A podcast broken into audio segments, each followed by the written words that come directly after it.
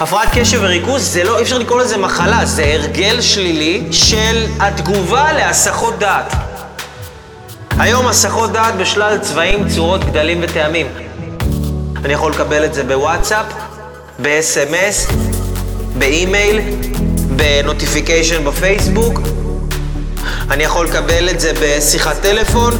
סתם דוגמה, אפילו הלכתי לחדר כושר לפני כמה ימים. אז מצד אחד אתה מנסה לעשות את התרגיל הזה, יש לך את המוזיקה שיש בחדר כושר, יש לך את האנשים שהם מדברים בצד השני שאתה שומע אותם מדברים, ממול יש שלושה מסכים עם שלושה ערוצים של טלוויזיות, ערוץ 1, 2, 3, ואתה לא מצליח להתרכז. ולמישהו מצלצל לטלפון בזה, יצרנו לעצמנו חברה שהורסת לנו את היכולת להיות נוכחים ולהתרכז בדבר אחד בלבד.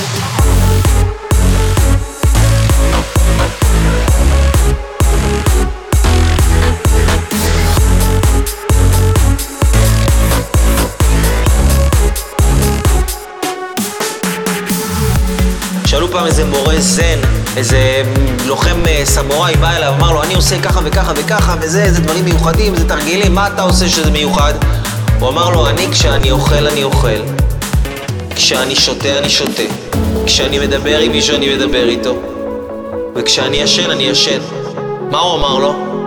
אני עושה רק דבר, כשאני עושה משהו, אני כל כולי שם, כל התודעה שלי בדבר הזה. כשאני אוכל, אני אוכל.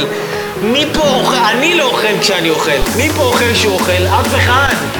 כל הזמן הראש בורח. עכשיו, היום אנשים לא יכולים לסיים דברים, לא יכולים להתמיד, לא יודעים להישאר, לא יודעים להתחייב. הפרעת קשב וריכוז, מאיפה כל זה מגיע, כל ההפרעות האלה? יצרנו לעצמנו חברה שהורסת לנו את היכולת להיות נוכחים ולהתרכז בדבר אחד בלבד.